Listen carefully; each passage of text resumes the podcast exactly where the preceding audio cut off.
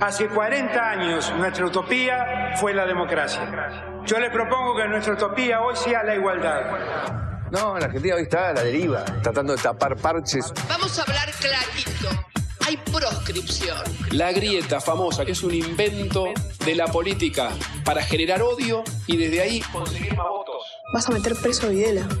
A todos los responsables. Estamos trabajando en armar una estrategia para enfrentar la izquierda a nivel internacional. La izquierda tiene que pelearla y la peleamos todos los días. Si vos le tenés bronca, le tenés que pelear, pelear o que tenés bronca, pero lástima a nadie. La moneda ya está en el aire. Empieza cara o seca en FM Concepto.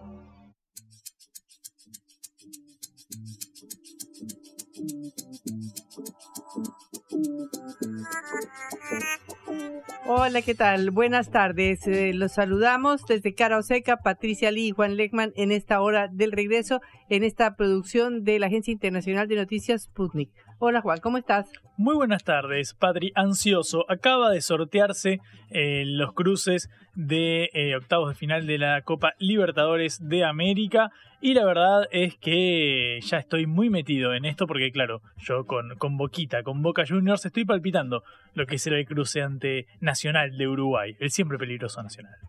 Bueno, está bien. Es una preocupación importante en medio de tantas preocupaciones, lo reconozco. A veces hay que ir por cosas más pequeñas para no quedarnos en la, en la angustia cotidiana, Patri. Eso es lo que pasa. Bueno, muy bien. Eh, igual vamos a hablar de otros temas, ¿no?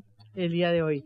Empezaremos por hablar sobre eh, las tremendas deudas que tiene Argentina, pero sobre la paradoja increíble de que la Argentina es un acreedor neto internacional de dólares. ¿Cómo se explica esta situación? Es bastante particular. Y hablando de dólares, ¿sabes de dónde pueden venir los dólares, Patri? Justamente, según dicen acá las autoridades y del Ministerio de Economía, de la eh, explotación primero de hidrocarburos y después de la exportación de estos hidrocarburos. Hablamos tanto de eh, Vaca Muerta, el yacimiento petrolífero eh, y gasífero al sur del país, y ahora nos vamos a meter en lo que sucede frente a las costas de Mar del Plata con la famosa exploración offshore que se está llevando a cabo eh, a kilómetros del eh, territorio nacional de tierra firme. Es bastante particular toda la tecnología instrumentada para este desarrollo. Vamos a meternos de lleno en lo que está sucediendo acá en la costa atlántica. Y después vamos a cruzar el río de la Plata para hablar en serio, en serio de lo que está pasando en Montevideo, que ya está agotándose y quedándose sin reservas de agua dulce, es decir, no salinizada como la que está saliendo ahora de los grifos de todas las casas de Montevideo. ¿Te acuerdas, Patrick, que eh, ayer eh, charlamos acerca de esto que sucedía con la libertad avanza, el espacio de Javier Milei? Bueno, siguen apareciendo eh, denuncias de personas que dicen que están intentando llenar las listas de precandidatos, por ejemplo, a puestos locales, municipales, por ejemplo, listas de concejales o de diputados eh, provinciales por la libertad eh, avanza, dicen que estaban tratando de vender algunos cargos y que esa era una razón por la cual se da el rompimiento en distintos distritos. Respondió Javier Milei a esto, eh, primero lo hizo en off the record, Fuentes de la Libertad Avanza, y después él mismo en redes sociales y después hablando con periodistas, se refirió a lo que sucede en eh, su partido, el partido que lleva su sello y que recordamos existe hace tan solo dos años en la vida nacional, parece una eternidad, pero fue hace nada, a la vuelta de la esquina, cuando finalmente fue electo como diputado nacional en 2021. Vamos a actualizar toda la historia, esta novela que sucede en La Libertad Avanza. Empezamos nuestro programa. Cara o seca de Sputnik en concepto FM 95.5.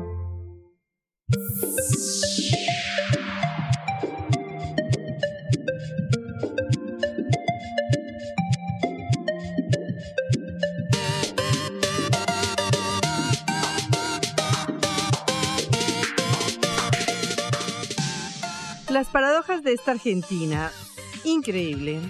El país está atascado por la deuda de 45 mil millones de dólares con el Fondo Monetario Internacional, pero resulta que el país es acreedor neto. ¿Qué quiere decir? Que los activos de los argentinos en el exterior son superiores a lo que debe Argentina.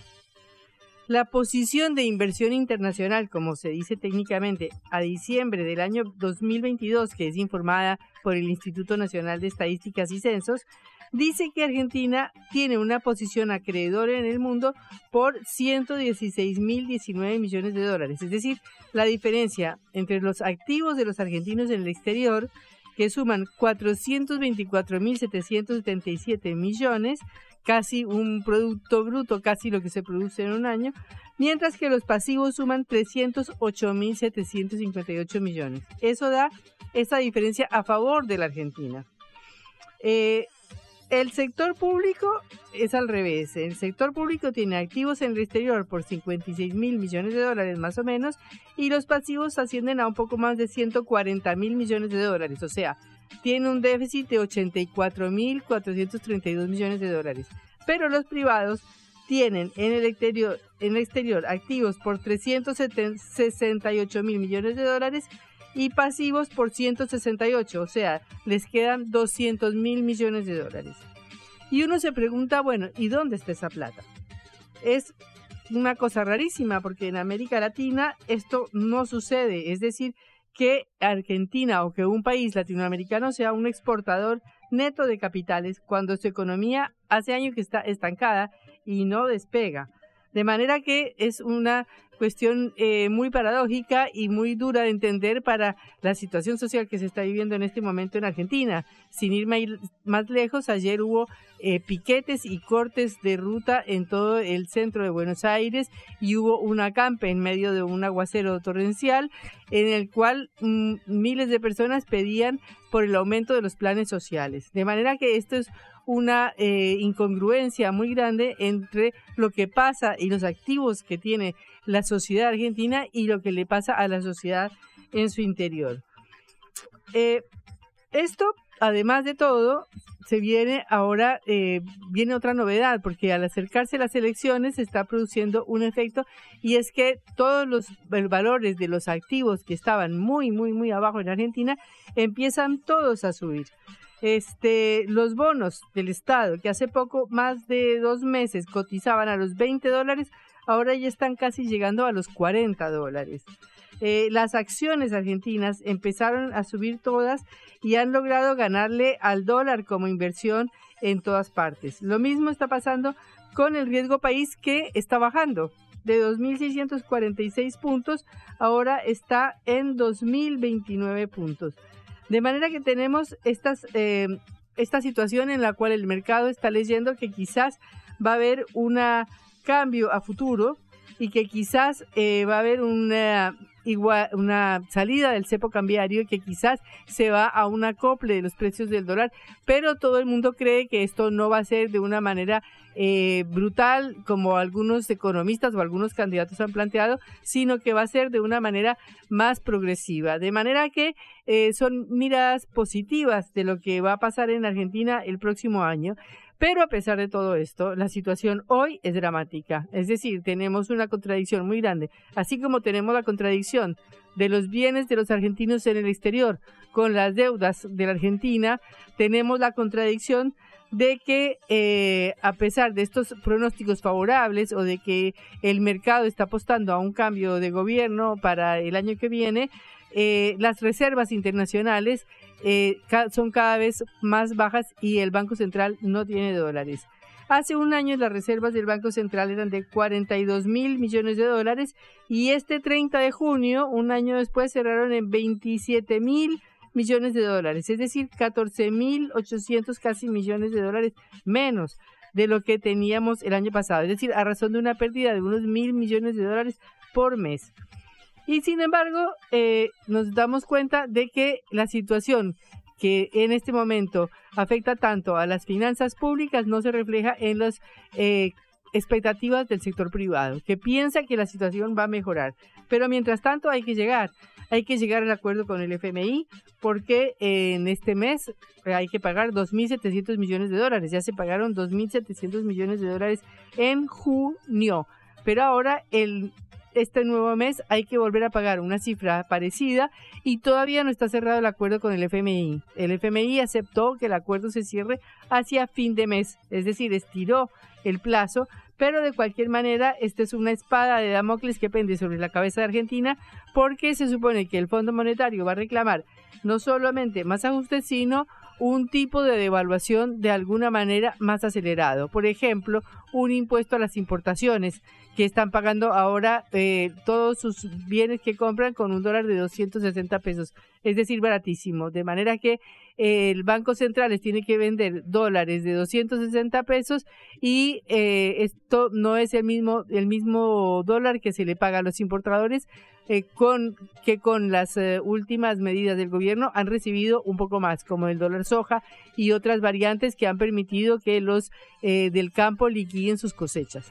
De manera que estamos en una contradicción o en un desarrollo de tijeras en el cual, si bien la Argentina y si bien sus ciudadanos son, se supone que tenemos una cantidad de dólares positivos, que tenemos un saldo positivo en nuestra cuenta del punto de vista de la relación de Argentina con el exterior, a la hora de la verdad estamos, digamos, eh, acorazados, estamos eh, constreñidos por una deuda que estamos teniendo que pagar y con unas reservas del Banco Central que hoy por hoy son negativas.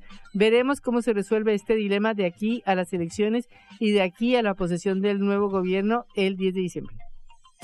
Blanco o negro, sí o no. A favor o en contra. Sputnik para la pelota para reflexionar.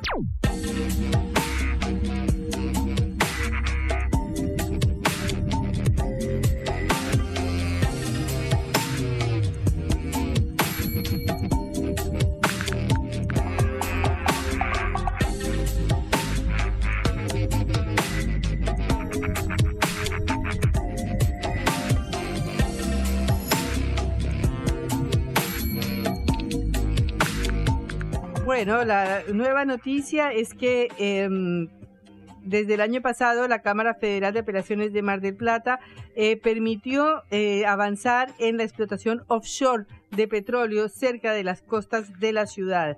Esto ha sido una cosa polémica, hay distintas posiciones al respecto, hay debates, hay quienes están a favor, hay quienes están en contra, pero lo novedoso sería que la provincia de Buenos Aires, que es una provincia que no tiene petróleo hasta el día de hoy, pudiera tener petróleo y una exploración offshore cerca de sus costas eh, en el Océano Atlántico, en el mar argentino, frente a la ciudad de Mar de Plata. Estamos en línea con Marcelo Huiscardo, presidente del Clúster de Energía de Mar de Plata. Eh, Marcelo, eh, un gusto saludarlo. Patricia Lee y Juan Reimann desde Cara Seca. Mucho gusto, Patricia y Juan. Un gusto hablar con ustedes. Bueno, Marcelo, ¿qué perspectivas hay para esta explotación offshore? Bueno, eh, las perspectivas son realmente muy buenas eh, en cuanto a la cantidad de compañías que han mostrado interés en las áreas que están enfrente de la costa de Buenos Aires. Eh, yo quería ampliar un poquito lo que vos dijiste hoy recién. Este, en realidad, las áreas están desde más o menos la altura de la mitad de la bahía de San Borombón hasta Carmen de Patagones, o sea, tenés a unos 700 kilómetros de, áreas eh, y no están eh, realmente muy cerca de las costas, sino que están eh, entre 300 y 600 kilómetros de distancia desde la costa, ¿no? O sea, los desarrollos que se van a hacer, por supuesto, no se van a poder ver desde las costas porque están muy mal adentro, más de 300 kilómetros, te imaginas, es como que de Buenos Aires llegas, llegas hasta Chascomús, hasta, dijo, hasta, hasta, Bahía Blanca. Entonces, este, sí, no, no, no, no, no se van a ver. Lo que sí se va a ver es el impacto positivo que va a tener en la economía de la provincia. Vos mencionaste que en la, la provincia de Buenos Aires no tiene petróleo y es cierto, aunque se refine el 80% del petróleo y, este, y derivados, y este, pero sí, la, la, la definición de, de, de, provincia productora es que se produzca petróleo y en ese sentido no se ha hecho. Y el, y, y el petróleo que estamos buscando ahora, 300 kilómetros, no está en la zona territorial de la provincia de Buenos Aires, sino que está en la, en la zona federal del del gobierno de, la Argentina, ¿no? Pero de todas formas, el, el, beneficio que trae no es solamente en, en, regalías, sino también son en, los impuestos y en, en, la, formación de nuevas tecnologías, de nuevas industrias que hoy no existen en, la provincia de Buenos Aires y, este, y en la generación de puestos de trabajo y de, de, calificación de científicos, de, de incremento en, la, cantidad de, tareas y de cosas que se van a realizar. Vos pensás que la industria de petróleo y gas es la que más eh, ayuda en el, en el múltiplo que tiene cada, por cada persona que trabaja ahí, trabajan casi seis personas eh, allegadas, así que genera muchos puestos de trabajo eh, circulares que están eh, alrededor de lo que es el desarrollo de, la exploración y producción de petróleo y gas. Marcelo, buenas tardes. Juan Leman te saluda. Eh, si tuviéramos que dimensionar, digo, para aquellos que somos legos en, en la materia, ¿qué peso tiene el, desarrollo del offshore dentro de lo que es la producción de hidrocarburos a nivel nacional, porque cuando uno piensa, eh, al menos en los hidrocarburos no convencionales, el foco está puesto en vaca muerta y bueno, la producción en la, en la cuenca neuquina, cuando uno piensa en el litio, eh, directamente posa la mirada en el norte del país. En materia de, offshore, ¿qué, ¿qué, peso ocupa eh, proporcionalmente con respecto al resto del desarrollo hidrocarburífero del país? Ok, Juan, esa es una excelente pregunta y, y te tengo que hacer, voy a hacer dos, dos, eh, dos respuestas, ¿no? Eh, una, te voy a dar lo que piensa eh, el, presidente de IPF sobre la, la capacidad que podría tener este área en, en, en porcentaje de producción. Y la otra te la voy a dar, esa es positiva, la otra te la voy a dar en el riesgo que hay en, el offshore, que es totalmente diferente a cualquier otro riesgo que nosotros hemos encontrado onshore, o sea, toda la producción, ya sea, este, eh, como se llama, como la vaca muerta no convencional o como la convencional resto, esto es muchísimo más riesgoso. Entonces, vamos a la primera parte de la respuesta. En proporción ¿Qué está buscando IPF con estas áreas que tiene IPF enfrente a Mar del Plata, aunque sea a 307, 315 kilómetros? Ellos están esperando que de acá saquen lo mismo que están produciendo en los 25.000 pozos que tienen en Argentina, incluyendo Vaca Muerta y el resto de la y el resto de la, de la República Argentina. O sea, la capacidad que tendría este proyecto es de producir 200.000 barriles por día que se comparan a todo lo que produce IPF hoy. ¿Ok? Entonces eso te da una magnitud de si hoy en Argentina se producen 600.000 barriles por día, bueno, es un tercio que sale de un área. ¿Ok? Es así de grande. Ahora, ¿cuál es el riesgo? En un lugar inexplorado como es el mar argentino norte a estas profundidades, que son 1.500 metros de agua, el riesgo generalmente es del 7, del 5 al 7% de encontrar petróleo. Entonces tenés el 93, 95, el 27% de no encontrar nada. Ahora, porque Hemos hecho muchos estudios durante años en esa particular área de IPF que la tenía antes y que ahora tiene Equinor como operador y a Shell como socio.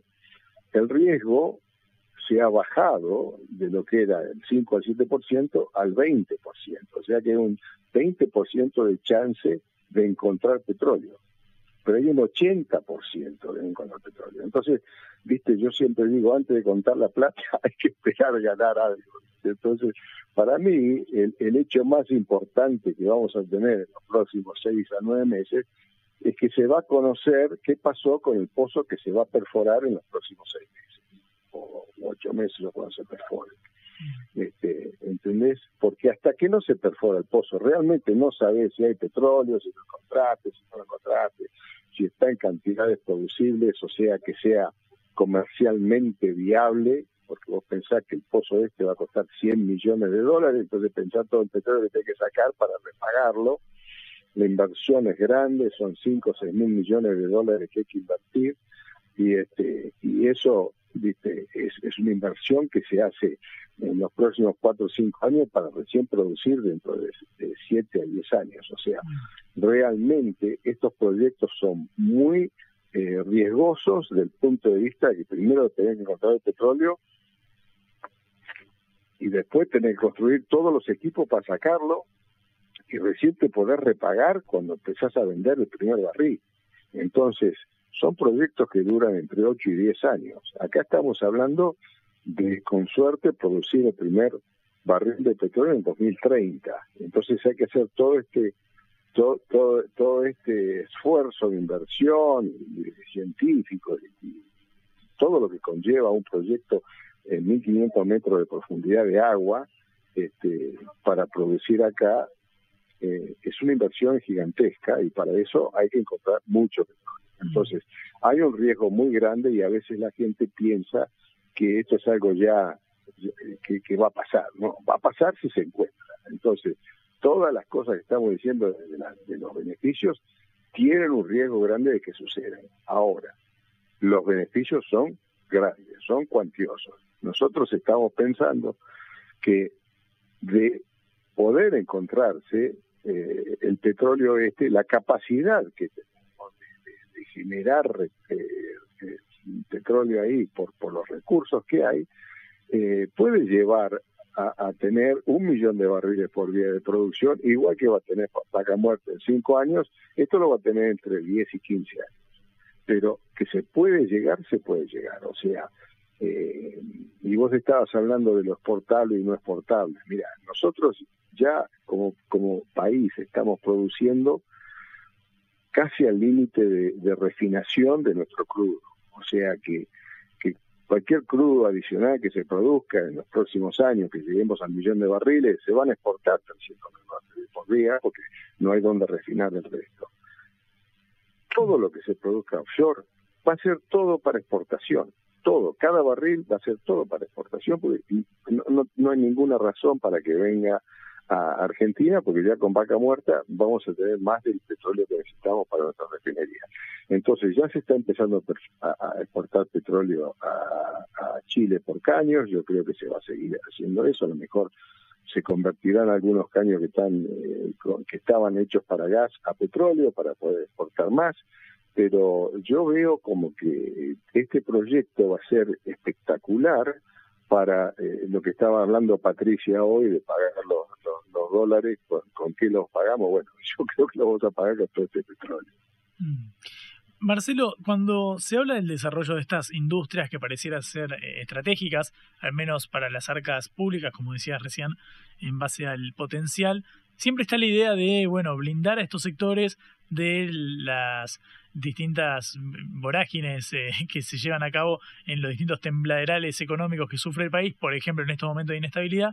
Y se habla, por ejemplo, en el sur del país de la idea de blindar vaca muerta. ¿Es necesario blindar a la industria eh, offshore con contratos especiales que, que permitan atraer las inversiones o no, no sigue los mismos caminos que lo que sucede en la cuenca neuquina? Mira, yo no sé no sé, estás hablando de blindar vaca muerta. Hasta ahora yo no he visto que hayamos hecho ningún blindaje. Y sin embargo, vaca muerta sigue rompiendo récords. Este, ahora en junio estamos en el lugar más alto de fractura, la producción sigue creciendo. Vaca muerta pasó de ser una idea loca a, producir más del 50% del petróleo en, en, Argentina y, en gas también tiene una posibilidad eh, gigantesca. Eh, yo creo que eh, acá lo que hay que tratar de hacer es, seguir con lo que llamo proyectos que no tienen grieta. Yo, por ejemplo, veo al offshore con algo que vos pensás que estas áreas no están solamente en la, en la parte de las 200 millas marítimas donde tenemos los derechos de pesca, sino que parte de estas áreas están dentro de un, área que se consiguió en el 2012 durante el gobierno de Cristina, si no, no, estarían acá.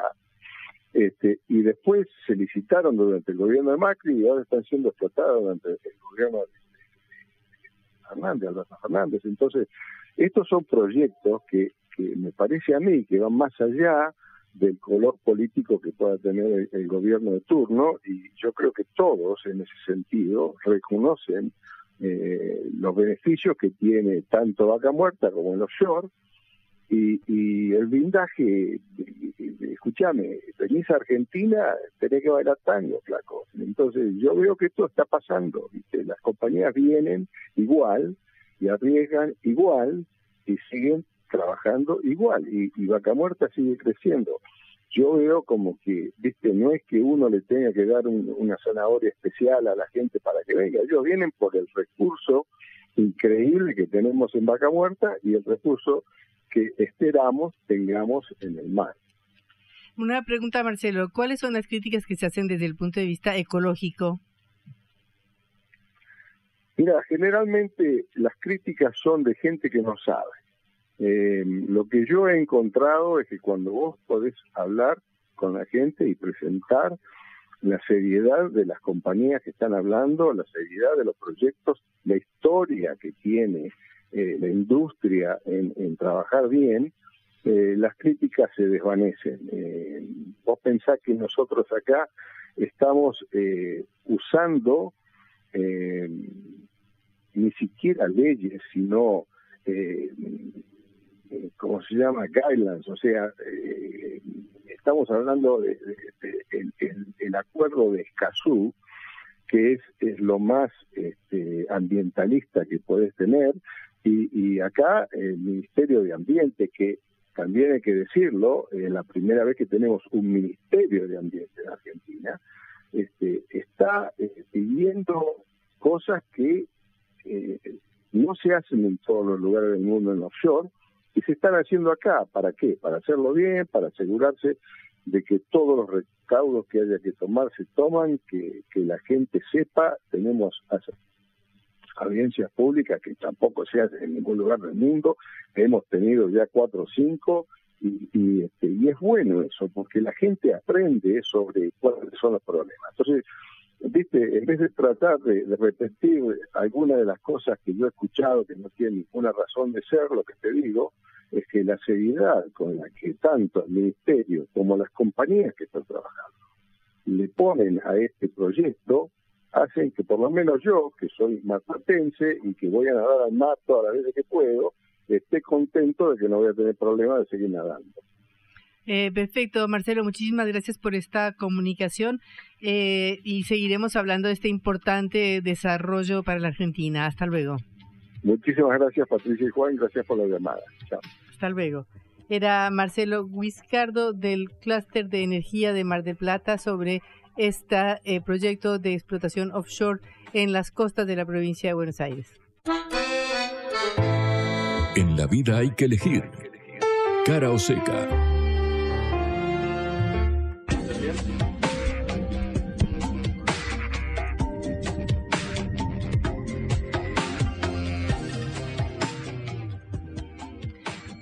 Vamos a hablar de Uruguay, pero antes, Juan, ¿qué nos ibas a decir? Bueno, Patri, vamos a meternos en la ley de alquileres breve porque fracasó el intento en la Cámara de Diputados de Juntos por el Cambio de la oposición, que hizo una moción especial para derogar la ley que está vigente desde hace tres años, desde junio del 2020, en plena pandemia. Patri, tantas críticas se acumularon en torno a esta ley, lo hemos tratado extensamente en este programa. Bueno, el bloque de la oposición intentó reunir voluntades para derogarla, un reclamo sobre todo de las eh, cámaras inmobiliarias y de los propietarios. Los inquilinos, en verdad, lo que eh, buscan es que se cumpla la ley, no tanto la normativa. No es un error de normativa, sino un error de la implementación. Bueno, acá Juntos por el Cambio decidió intentar derogarla, sin embargo no le alcanzó, juntó 102 votos afirmativos, pero eh, una mayoría de 113 votos bloqueó la iniciativa, así que básicamente continúa vigente la ley de alquileres, pese a las críticas que suscita a uno y otro lado. Bueno, ahora pasamos el charco, pasamos el Río de la Plata y nos ubicamos en Uruguay, nuestro país hermano, que está viviendo una terrible situación, sobre todo el área metropolitana de Montevideo, ante la falta de agua potable, o mejor dicho, el agua potable aseguran que se va a terminar dentro de los próximos días. No sé si son dos semanas el plazo, pero ya dentro de poco no va a haber agua potable en la ciudad, en una ciudad y sus alrededores que tiene un millón y medio de habitantes y sale el agua salada, sale el agua salada de la ducha, está arruinando todos los electrodomésticos, los calefones, los eh, calefactores, las cuestiones que funcionan eh, con agua como los calentadores. Bueno, estamos realmente ante una situación impensable. Tanto que hace el día de ayer el expresidente eh, José Pepe Mujica eh, hizo un mea culpa y dijo, se me van a enojar, pero nos dormimos todos, compartamos la responsabilidad, haciendo referencia a que no se construyó una nueva represa eh, sobre el río Santa Lucía por no aumentar el déficit fiscal y ahora se aprobó un nuevo proyecto eh, que se llama Arasati para eh, recoger agua y desalinizar agua, pero que todavía no está en funcionamiento y ha llevado a esta situación. Estamos en comunicación eh, desde Montevideo con Raúl Viñas del Movimiento por un Uruguay Sustentable. Raúl, Patricia Lee, Juan Lechman te saludan desde Buenos Aires. Un gusto. Muy buenas tardes, Patricia. Muy buenas tardes, Juan. Un placer estar conversando con ustedes desde esta Montevideo con cielo despejado, y que vio un poco de agua anoche, por suerte, pero que no llega a cambiar, a mover la aguja realmente, y esperando que esta madrugada se pueda dar una segunda ola de lluvia que ayude un poco más, no directamente a las reservas de agua que están por el piso, o sea, ya no tenemos reservas de agua dulce, eh, el agua ha dejado ya de ser potable, Patricia, realmente en Montevideo, o sea, el agua que se recibe ya no tiene los parámetros que legalmente determinan lo que es en el Uruguay el agua potable, el exceso de cloruro de sodio principalmente, otras sustancias como los trialometanos que se generan a partir de la desinfección que se hace con, con cloro y otras sustancias al agua para potabilizarla y que se está teniendo que usar en mayores cantidades, hacen que el agua hoy ya no cumpla las condiciones de potable. La definición que se le da al agua que recibe hoy los usuarios del servicio de agua de Montevideo y de la zona metropolitana, eufemísticamente se le dice es agua bebible. En realidad bebible es cualquier cosa, yo puedo echarme en la boca lo que quiera, el tema es que qué va a pasar después, si yo tomo nafta o alguna otra cosa, es bebible, pero evidentemente no es potable. Eh, la situación es que las reservas existentes, dos embalses que son los que mantenían la seguridad del suministro, eh, uno se terminó en diciembre y el segundo se está terminando ahora, o técnicamente ya estaría terminado, porque la reserva está muy cercana al 1% de su capacidad.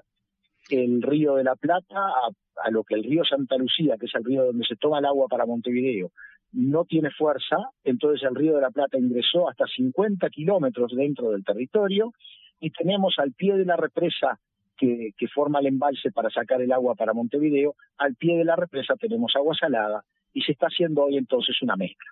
Como bien decías tú, esa mezcla está generando problemas técnicos, digamos, en muchas de las cosas que utilizan agua. Eh, los hospitales y demás están recibiendo agua que se extrae de otras fuentes, eh, fuentes subterráneas, o que se trae de otras partes del país cercanas, digamos a unos 50, 60 kilómetros de distancia. Se está tratando de evitar, así se recomienda que no se tome el agua como viene de la canilla, digamos, porque tiene un contenido de cloruro de sodio superior al que tendríamos eh, la posibilidad de tomar sin generarnos problemas de salud y se le dio a partir de ayer a un volumen de personas aproximadamente medio millón, o sea, un poco más de la tercera parte o aproximadamente la tercera parte de los habitantes del área metropolitana comenzaron a recibir ayer un subsidio de unos 25 dólares aproximadamente para eh, que puedan adquirir agua embotellada a razón de unos 2 litros por día por persona. Está... Sí, sí, sí, no, te dejo terminar. No, no, eh, te estaba comentando eso entonces, que se, se, dio ese subsidio en el día de ayer, pero lo que estamos viendo, nosotros somos un movimiento ambientalista, el movimiento por un lugar sustentable, trabajamos en muchas áreas relacionadas con buscar que lo que se haga sea algo que sirva hacia el futuro, saliendo de ese esquema perverso que existe en el sistema político de pensar en las próximas elecciones y trabajar hacia las elecciones normalmente. Las próximas en el Uruguay están previstas para octubre del año que viene, octubre del 24, y vemos que más allá de, de pensar en ese tipo de cosas, el sistema político no ha estado a la altura, eh, tú repetías las declaraciones ayer del expresidente Mujica, hubo otros políticos que hicieron declaraciones parecidas también sobre que no se podía por parte de la empresa del Estado, la empresa estatal que, que distribuye el agua, no era posible que la cobrara. Si uno revisa la ley, lo que están haciendo está fuera del cometido que tiene esa empresa pública. La empresa pública tiene como cometido brindar el servicio de agua potable. El agua al no ser potable, la empresa estaría operando en forma ilegal. O sea, si tratamos de mantener la forma, si tratamos de apegarnos a la legalidad, que es la, única opción que tenemos de que las cosas funcionen como tienen que funcionar, hoy estaríamos en una situación ilegal que ya le hemos pedido al Parlamento, hemos ido al Parlamento para que la solucionen, se presentó incluso un proyecto de ley para que eh, se le agregue una potestad al, al, organismo público de poder distribuir en casos de emergencia como este un agua que no cumple con todas las condiciones. El tema es que las, reservas agotadas y pocas posibilidades de obtener agua a corto plazo de otros lugares, o sea, se están haciendo canalizaciones, se están haciendo caños y sacando agua de, para sacar agua de otros ríos cercanos, pero el tema es que hay un desfasaje entre esas obras. Hoy una reunión en la presidencia de la República, el presidente de la calle llamó al directorio de la empresa pública y al Ministerio de Salud Pública y Ambiente para ver cómo se puede operar, porque las obras supuestamente demorarían casi 60 días en estar terminadas y el agua no va a llegar en las condiciones actuales, salinas, pero todavía posible de ser, de ser tomada, el agua no va a alcanzar para ese momento, eso técnicamente ya estaría definido y tendríamos entonces que entrar en una situación más complicada en la cual el agua solo podría utilizarse como agua sanitaria. ¿A qué me refiero como agua sanitaria? Bueno, podrías este, lavar las cosas que tengas que lavar, podrías incluso hasta bañarte o utilizarla para, para el inodoro, para limpiar, digamos, los caños de la casa, pero no podrías utilizarla directamente para ingerirla. Y tampoco la podrían ingerir animales y eso además genera un montón de inconvenientes en todas esas cosas que a veces damos por hecho y que no nos damos cuenta, pero que necesitan agua, como es la mayoría de las empresas que hacen producción de alimentos, que necesitan agua dulce, me refiero. Ahora, de, acuerdo con todo lo que estás diciendo, ¿qué va a pasar? Porque si me dices que hasta dentro de 60 días no se logra resolver el problema, ¿qué pasa? Porque no se puede acabar el agua no, el agua que se va a acabar es el agua dulce. La producción de agua salada está relativamente asegurada y si no habrá que buscar alguna forma de, de obtenerla. El problema es que el sistema político no está dando la respuesta, no está dando con la talla en este tema y se echan la culpa de un lado al otro. El gobierno actual era oposición en el gobierno pasado y dice el gobierno pasado no hizo nada. El gobierno, eh, la gente que ocupaba el gobierno en el pasado, el Frente Amplio en este caso, y que ahora es oposición, dice hace casi tres años que gobiernan y tampoco hicieron nada pero al final no se hacen planes, no se está trabajando a, largo plazo, se está pensando nada más que en trabajar para la tribuna. O sea, lo que vemos en el Parlamento son una serie de acusaciones y demás, y el Poder Ejecutivo tampoco toma decisiones. Nosotros presentamos, desde varias organizaciones ambientales, presentamos un plan al, gobierno de, en primer lugar, reparar la red de agua de la ciudad de Montevideo y zonas aledañas, que el organismo que maneja el agua, la OCE, Obras Sanitarias del Estado, ese es el nombre de la empresa, reconoce pierde el 50% del agua que saca del río. O sea, la mitad del agua que se saca del río para ser distribuida en el sistema de Montevideo nunca llega a los usuarios. Y esa situación no es posible que se mantenga. Hay que hacer un shock de obras, hay que hacer lo que sea necesario para que la red de Montevideo no pierda tanta agua y entonces las necesidades de sacar del río, las necesidades, los costos de potabilización, los costos de distribución van a bajar. Por otro lado, las reservas que desde el año 1970 se vienen previendo son necesarias, hay solamente una que se hizo después del año 1970 y tenemos dos más que nunca se completaron, que nunca pasaron de ser planes de papel. Y eso es otra situación que no se puede aceptar. Tenemos que dedicar dinero específicamente a eso y bueno, hay que dedicarlo y hay que usarlo. En el gobierno pasado, una de las acusaciones que se hacen para que veas el nivel que se está manejando es que el dinero que se podría haber usado para eso se utilizó, por ejemplo, para generar eh, un estadio cerrado y cosas por el estilo de esas. Y no podemos entrar en eso, tenemos que trabajar hacia el futuro. El plan de sacar agua del río de la Plata, que tú también mencionaste, el plan de sacar agua en la zona de Arasatí, unos 80 kilómetros río arriba de Montevideo, es un plan que es muy complicado, es un plan que tú decías va a haber que desalinizar o para desalinizar. No está previsto que se saque la sal del agua, eso es un proceso caro, un proceso complicado, en el proyecto no está incluido y entonces ese proyecto no podría trabajar más de ocho o nueve meses por año, ya que el resto del tiempo, los otros entre 90 y 120 días del año, el agua en esa zona es salada. Buenos Aires utiliza agua del Río de la Plata, La Plata utiliza agua del Río de la Plata. De nuestro lado, la ciudad de Colonia, la ciudad de Juan Lacase, las dos sobre el Río de la Plata utilizan esa agua, pero están más arriba. Entonces nosotros decimos, bueno, estiremos los caños y saquemos agua de lugares más seguros, busquemos formas. ¿ah? Y, y todo eso nos coloca a veces en una posición en que, bueno, nos presentamos ante el Parlamento, ante los ministerios, planteamos esto pensando en obras que en algunos casos demorarán tres años, en algunos casos más, y que tienen que hacerse de manera concurrente, porque de nada sirve que yo repare la red si no tengo agua para volcarle a la red, pero tampoco de nada sirve que yo saque agua del río de la Plata, gaste mucho dinero en potabilizarla, en llevarla hasta la red para que la red me pierda la mitad. Entonces, en ese tira y afloja es que estamos desde el punto de vista técnico y también estamos nosotros diciendo que es necesario buscar el agua dulce, o sea, no jugarnos tanto a Río de la Plata. En el centro del país, cualquiera que ve el mapa del Uruguay, ve que en el centro del país hay un gran lago artificial, un lago artificial que tiene capacidad de entre 130 y 150 veces las reservas de Montevideo. Está a 240 kilómetros. Bueno, pues hagamos lo necesario para poder contar con esa agua en caso de necesidad. Mm. Es una obra grande, pero pensemos que en el siglo IV de nuestra, e, de nuestra era, en los acueductos que llevaban el agua a Constantinopla, el actual Estambul, sumaban 426 kilómetros y esa gente no tenía, los romanos no tenían maquinaria y equipo pesado para hacerlo. O sea, es posible hacerlo. Tenemos que planificar esto con una visión de país. Y no solo de país, también tenemos que visualizarlo en forma de una visión regional, porque la seca que nos afectó a nosotros y que se concentró en el sur de nuestro país, también la tuvieron ahí en Argentina. También en Argentina hay zonas que se complicó muchísimo. Buenos Aires tiene la, la, posibilidad que saca agua del Paraná y que saca agua del Río de la Plata, y por eso no han tenido problemas porque son dos grandes fuentes de agua.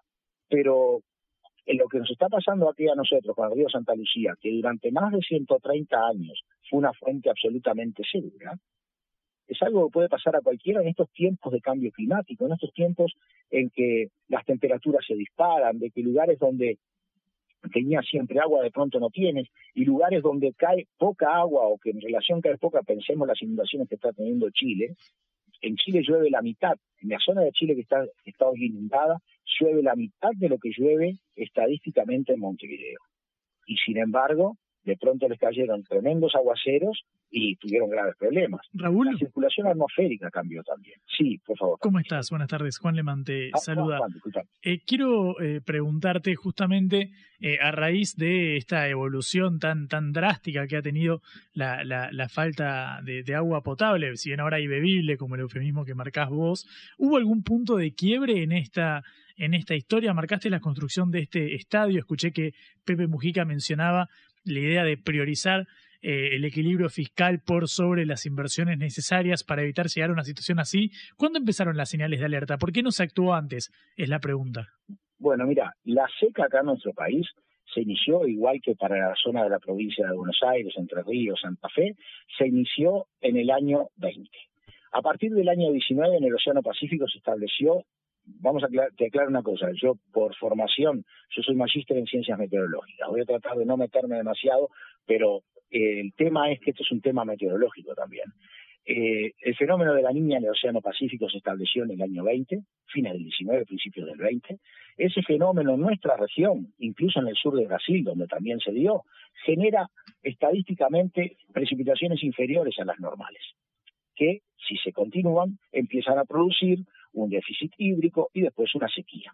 Eso es un proceso porque las inundaciones o las lluvias eh, rápidamente generan un grave problema. La seca o la pérdida de agua, dada la reserva que hay en los suelos y demás, es algo mucho más gradual.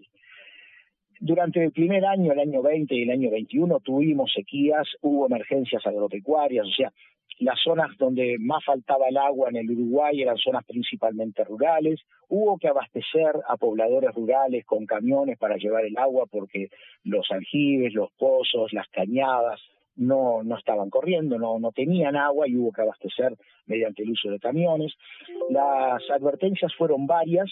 Ya te digo, llegamos a declarar la emergencia agropecuaria también en el país, primero en regiones, después en el año 22 ya fue en todo el país y a partir de octubre del año pasado se entró a ver que teníamos problemas graves en el sur, o sea, los suelos no tenían humedad, al no tener humedad los suelos no alimentan a los ríos, el caudal de los ríos ya no se recuperó, las lluvias que se esperaban que pudieran pasar de alguna manera de pura esperanza nomás, este, no se dieron, tuvimos algún pequeño atisbo de precipitaciones algo absolutamente fuera de lo normal, ¿no? Porque nosotros normalmente tenemos precipitaciones. Tuvimos un pequeño atisbo de precipitaciones ahí justamente alrededor de la Semana Santa. En Uruguay lo normal es que en promedio el país reciba tres litros y medio de agua por metro cuadrado por día, para sumar unos 1.200 milímetros al año. En promedio, hay zonas que reciben 1.600 en el norte y zonas de 1.100, 1.200 en el sur. Bueno, si sumamos las precipitaciones del año 20, 21 y 22, apenas llegamos a 2.400 litros por metro cuadrado en el sur del país, lo que quiere decir en términos reales que nos perdimos un año. O sea, en tres años llovió el equivalente de dos.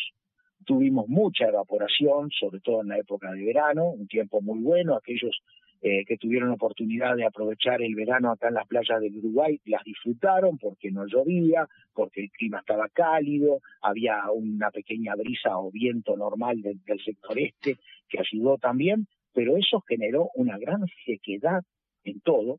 Eso hizo perder, por ejemplo, la cosecha de soja de verano, que de la cual solo se pudo recuperar en cierta manera y con grano de baja calidad un 25% de lo que fue el año anterior, eso es un desastre, porque es un desastre económico atrás, y bueno, toda esa situación se fue generando, pero de una manera u otra recién la emergencia, la emergencia para la zona metropolitana se declaró hace menos de un mes. Claro.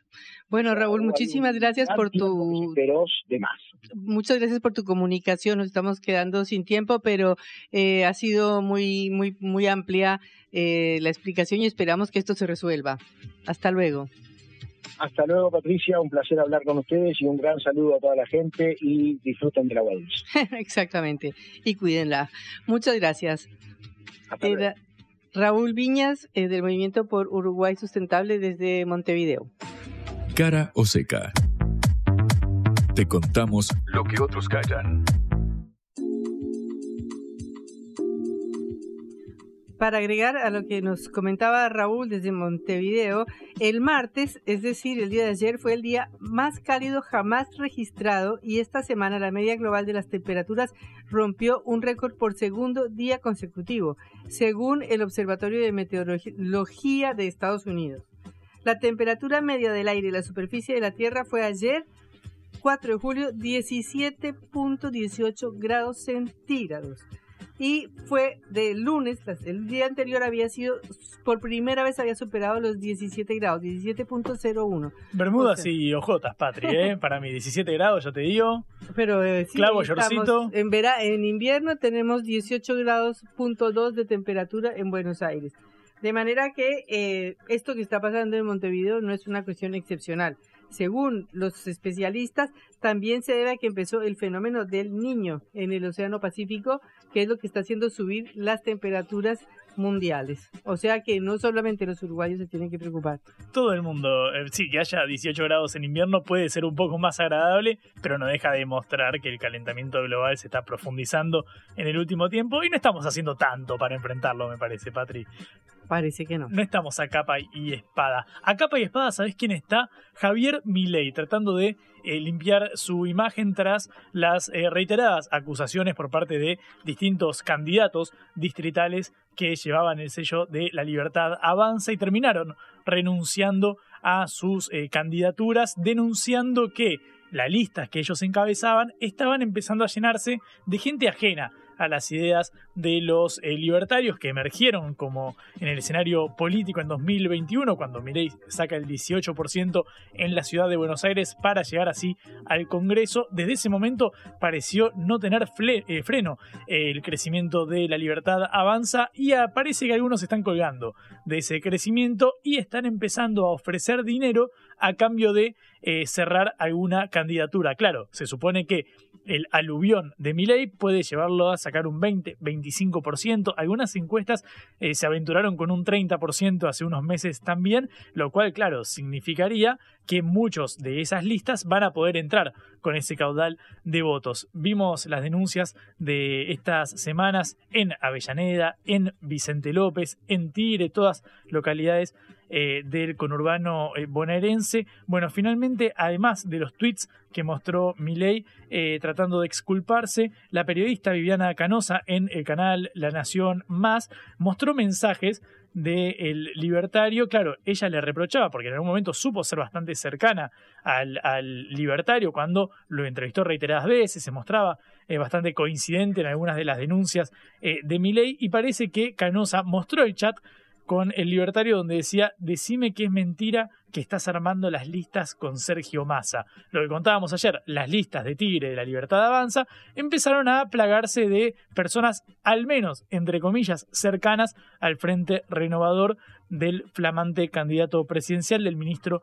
eh, de Economía. Bueno, básicamente eh, Milei respondió, no me voy a subir a las operetas, estamos frente a la campaña más sucia de la historia y eso te lo avisé cuando arranqué para diputado.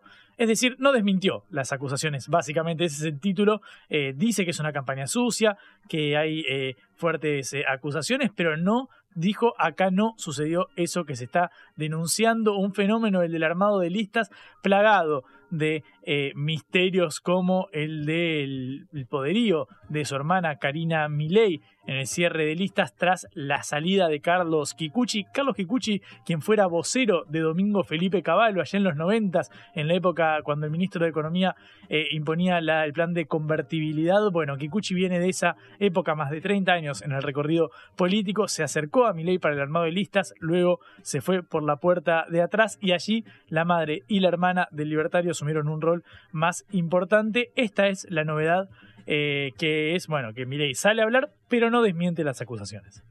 Bueno, tenemos entonces noticias de la campaña política y chismes que nos llegan todos los días, porque además de, entonces, eh, además de lo que dijo ayer Juan Carlos Bloomberg, este famoso personaje, hijo, padre de Axel Bloomberg, el chico que fue secuestrado y asesinado hace unos cuantos años atrás. Sí, en 2004. Sí, que decía que cobraba 50 mil dólares para tener un lugar en la lista, ¿no? Claro, él lo que denunciaba, él se había acercado primero a la política hace unos años ya, después de las leyes para, nada, en reclamo de justicia por chicos que no, para que no se repitiera, claro, el caso de Axel eh, eh, Bloomberg. Eh, bueno, básicamente se acercó a la política, terminó dando el salto hacia la libertad avanza y desde ahí denunció este fenómeno, que de nuevo no es la primera vez que se dice, antes estaba el antecedente de eh, Avellaneda, antes el de Vicente López, ahora sale a la luz el de Tigre, claro, el de Bloomberg cobra esta relevancia porque se trata de una persona dentro de todo conocida en el, campo social de la, de la Argentina a raíz de lo que sucedió eh, con su hijo y obviamente también constituye un dirigente en reclamo de endurecimiento eh, de las penas impulsadas. Bueno, por eso es que Milei nuevamente está en el ojo de la tormenta. De nuevo, esto no necesariamente signifique una merma en su eh, caudal electoral, así como tampoco lo significaba, nos decían los encuestadores, el hecho de que le haya ido mal en las distintas provincias donde las fuerzas acompañadas por la libertad avanza o que se referenciaban en el libertario, la verdad es que obtuvieron un rendimiento bastante magro en los, en los comicios. El caso de Tierra del Fuego, el caso de La Rioja, de Salta. Eh, esos fueron casos emblemáticos eh, respecto al magro desempeño de la libertad avanza, pero eso no quiere decir de nuevo que les vaya a ir mal en las generales. El líder absoluto es Milei, y si Milei está de candidato, es posible que coseche un importante caudal de voluntades. Aparte, Milei no negó lo de, no dijo que cobraba 50 mil dólares, pero dijo que todo el mundo se financia, es decir, que todo el mundo pone. claro, lo que dice es, nosotros no nos financiamos con plata del Estado. Cada uno se financia su eh, participación. Entiendo que no se refería a que cada uno compre un cargo en la lista, sino a que cada uno hace campaña con dineros propios y no acudiendo a ningún tipo de eh, ayuda eh, estatal. Bueno, esto lo que estaba viendo es cierto, en caso de verificarse no sería ayuda estatal, pero sí hablaría de cierta decepción. Imagino al votante que esperanzado dice quiero votar a alguien que vaya en contra del, sistema, que no haga un negocio con la política, y es una persona que está acusada de vender cargos en sus listas, que lo más parecido a hacer un negocio con la política. Claro, pero bueno, él lo presenta como que todo el mundo tiene que aportar para ir en una lista. Hasta ahora no lo desmintió abiertamente. Todo indica, obviamente, que todos los comunicados que está lanzando es en contra de estas acusaciones, pero eh, la sospecha sigue sobre la mesa. Obviamente, principio de inocencia. Todo el mundo es inocente hasta que se demuestre eh, lo contrario, pero son muchos los dirigentes de su propio espacio, no es que son del kirchnerismo, de Juntos por el Cambio, los que están eh, denunciando este fenómeno en la libertad de avance. Campaña electoral, denuncias, acusaciones, ataques, desmentidas, es lo que vamos a vivir y de lo que nos vamos a alimentar hasta que terminen estas elecciones. Nos vamos por ahora hasta mañana en la hora del regreso y recuerden que nos pueden escuchar otra vez por sputniknews.lat. ¿A quién saludamos, Juan? Como siempre, a cada uno de los que nos escuchan, a Celeste Vázquez también en la operación de este envío y Augusto Macías en la producción del mismo, quienes hacen posible Caro Seca. Hasta mañana. Chau. Vamos a hablar clarito. La guerra contra las drogas ha fracasado. Se ha producido un genocidio en mi continente. Tenemos nosotros que plantar una sola voz, y que América Latina, el Caribe, le diga a los Estados Unidos de Norteamérica, no más golpismo. Y se aplica lo que decía Tolstoy, un gobierno que no procura la justicia no es más que una banda de malhechores. Qué cosa rara que diga gracias a la vida a pesar del dolor, porque mi hija dio la vida sabiendo que había que cambiar. La vi ahí que, que brillaba, que sobresaltaba en ese estadio hermoso y no lo pensé y, y la fui a besar. La vida está llena de tropezones y de fracasos, pero es hermosa. Cara o seca